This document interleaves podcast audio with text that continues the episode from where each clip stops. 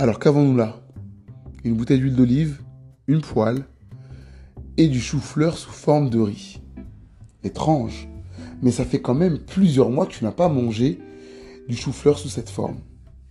Et étonnamment, c'est l'une de tes découvertes lorsque tu es rentré en diète cétogène il y a plus de trois ans. Euh, Big, en cette onzième journée de reprise, je tiens à te rappeler que oui, le fait d'avoir consommé tes légumes sous d'autres formes que tu les consommais habituellement, ça t'a aidé à changer ton alimentation pour de vrai. Ça t'a tellement aidé que je pense que si tu avais gardé en tête les souvenirs des légumes tels que tu les mangeais à la cantine scolaire, ben tu n'aurais pas mangé des légumes et tu n'aurais pas changé tes habitudes. Parce que je le dis très souvent, et toi tu dois t'en souvenir, pour changer il faut du changement. Donc ouais, reconsommer du chou-fleur sous forme de riz, ça a été l'occasion d'intégrer cet aliment dans quelque chose de stimulant psychologiquement. Parce que tu ne les as pas mangés sous la même forme que tu les mangeais à la cantine.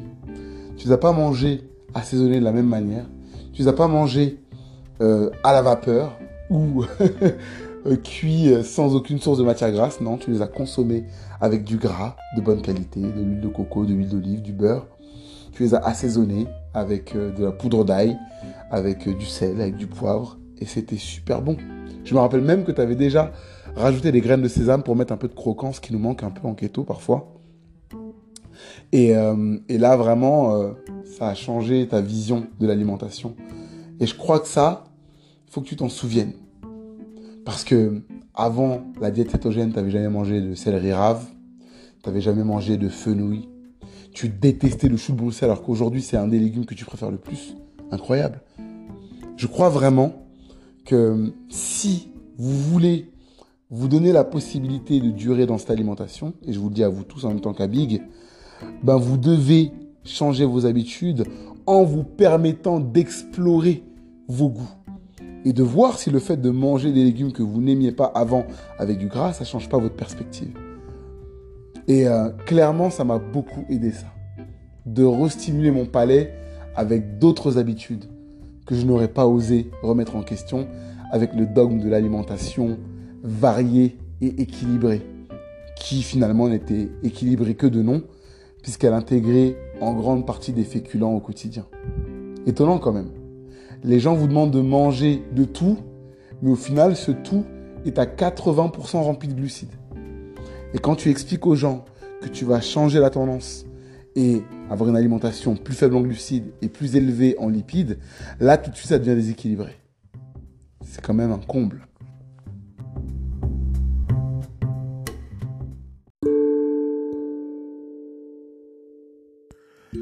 Fin du onzième jour, euh, on s'apprête à se coucher.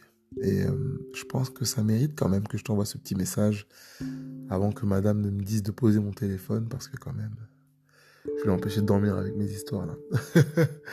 Mais je voulais quand même te dire de ne pas oublier l'importance de ne pas prendre de collation. Euh, c'est quelque chose que naturellement on a tendance à faire dans notre société parce que notre société nous indique de consommer de la nourriture régulièrement. Voilà, il y a un peu cette idée que tu ressens une sensation de faim, qu'elle soit forte ou légère, il faut forcément la régler avec un apport alimentaire extérieur. Et je voulais te rappeler ben, des choses que tu connais peut-être déjà, mais que je vais dire à haute voix parce que c'est toujours bien de les entendre, que ton corps fonctionne seulement sur deux phases au quotidien. La phase d'absorption et la phase hors absorption. Donc qu'est-ce que ça signifie? Ça veut dire que quand tu as mangé, pendant 2 heures ou 2h30 ou 3 heures selon ce que tu as mangé, ton corps va utiliser l'énergie de ce que tu as consommé au dernier repas. Une fois ces 2-3 heures passées, ton corps passe en phase post-absorption, donc hors absorption. Ça veut dire que l'énergie qu'il va utiliser pour tes besoins, c'est l'énergie qui provient de tes réserves et non pas de la nourriture que tu as consommée. D'une façon, d'une certaine façon, cette énergie provient de la nourriture, mais elle a été stockée. Et la solution pour éviter les collations, c'est d'apporter suffisamment d'énergie à ton précédent repas pour ne pas avoir besoin de manger entre les repas. Parce que ton corps, euh, cette merveilleuse machine d'adaptation, ben, il n'a pas besoin que tu lui apportes de la nourriture tout le temps. Quand tu lui apportes pas de nourriture, sa nourriture, ben, c'est ce qu'il y a dans les réserves, quoi. Et euh, du point de vue évolutionniste et du point de vue survie aussi, ton corps préférera toujours utiliser l'énergie que tu lui apportes via la nourriture. Parce que l'énergie que tu stockes, ben, c'est en cas de famine ou en cas de coup dur, et non pas pour, euh, pour utiliser au quotidien. Donc, euh, rappelle-toi que plus tu restes en phase post-absorption, donc plus de 3 heures après ton repas, et plus tu habitues ton corps à aller mobiliser les ressources qui se trouvent directement en lui.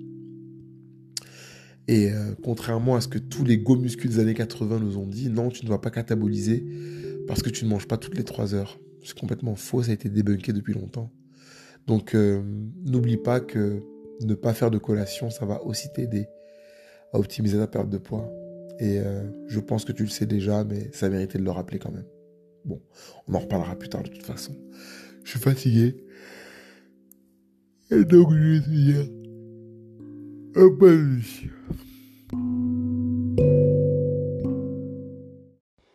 Jour 12, il est midi, je vais pas tarder à manger. Ah bah tiens, voilà. Le micro-ondes qui fait sa mélodie douce. Euh, Big, il est important que tu retiennes quelque chose. D'ailleurs, c'est les membres de l'équipe numéro 40 qui te l'ont dit tout à l'heure. Non, même pas la 40, la 39. Je me trompe. Les membres de la team 39 ont parlé de quelque chose qui se passe à chaque fin de semaine. Donc le vendredi, c'est l'avant-week-end. Et l'avant-week-end, c'est toujours périlleux pour tout le monde et même pour toi. Pourquoi? Parce que tu te retrouves dans une position où tu vas aller chez des amis ou bien tu vas rester chez toi et il y aura potentiellement des gens qui vont venir. Et euh, ben, ces personnes-là, tu vas les accueillir dignement en leur proposant quelque chose à manger ou quelque chose à boire ou les deux.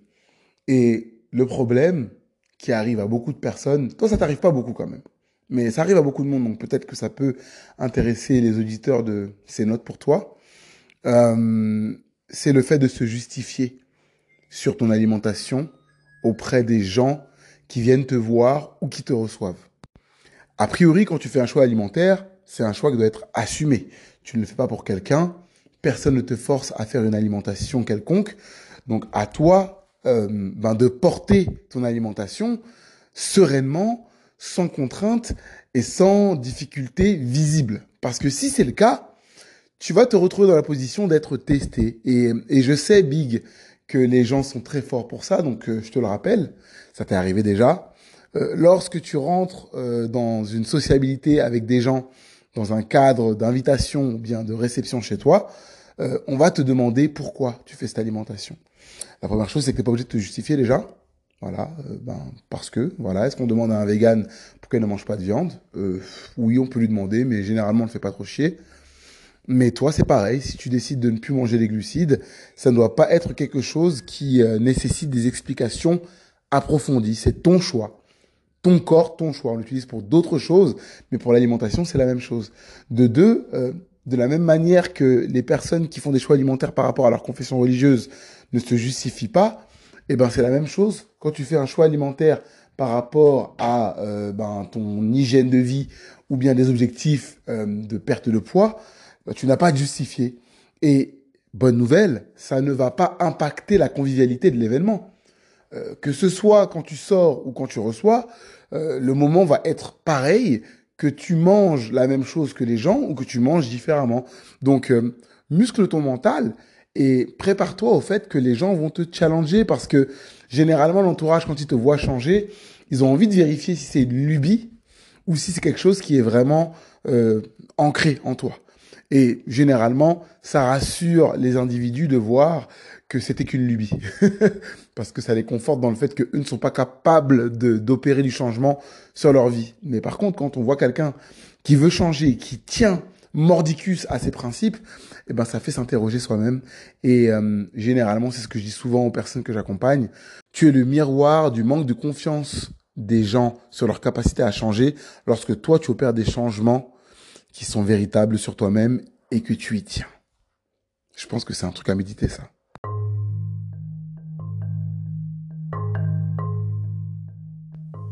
Ce week-end, Big, tu as eu l'occasion de partager beaucoup de choses, des moments, des repas avec des proches dans des circonstances totalement différentes et je voulais vraiment te faire une note particulière sur ces deux jours parce que ça mérite de les analyser, de voir comment tu as pu te comporter du point de vue alimentaire, mais pas seulement.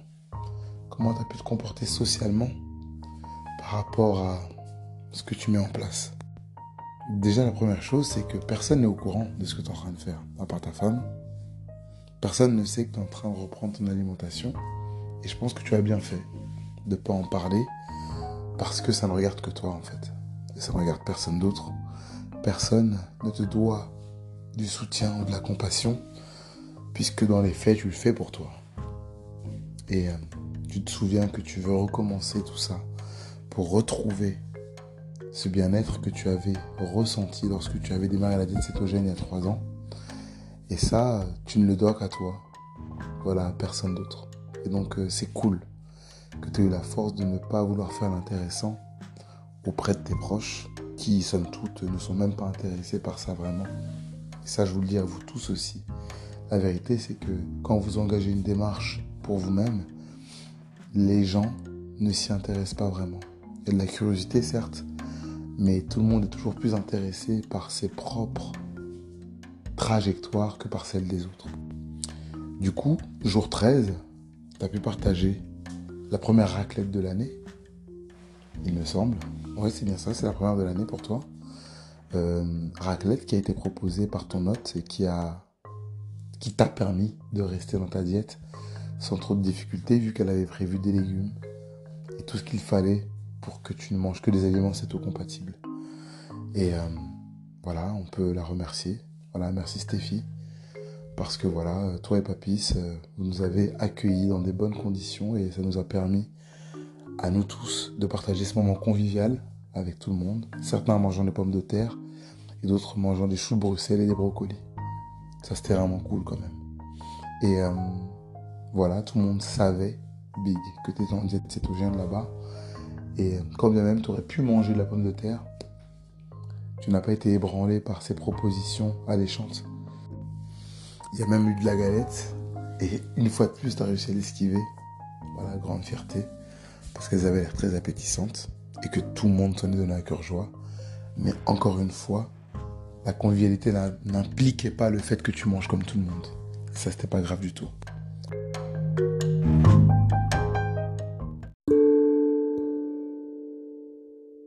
Journée 14, un autre moment en groupe avec ta famille pour un événement pas forcément heureux. Voilà, la perte d'un être cher, c'est jamais quelque chose qui est facile à vivre et euh, c'est ce qui s'est passé.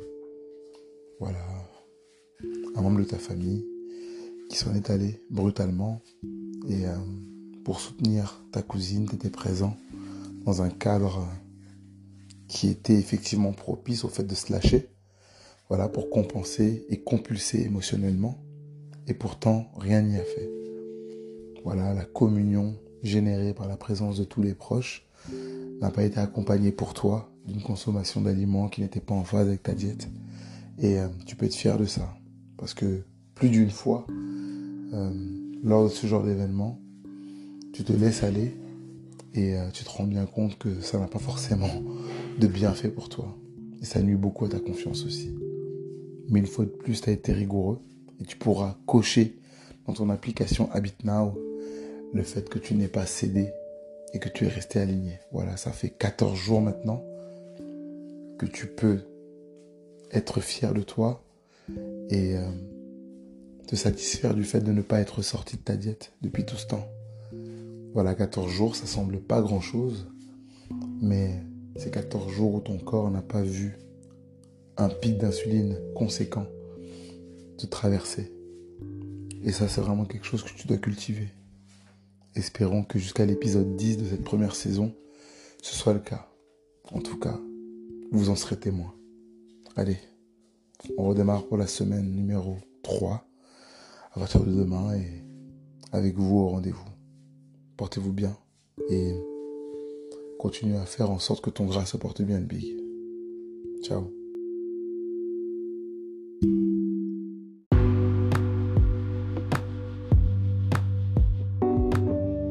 Merci d'avoir écouté ce nouvel épisode de Note pour moi-même, un podcast par le Big pour le Big, mais pour vous aussi. Chaque semaine, un épisode qui fait office de journal de la reprise keto du Big. J'espère que vous serez là pour le prochain épisode. Soyez présents et faites en sorte que votre gras porte bien.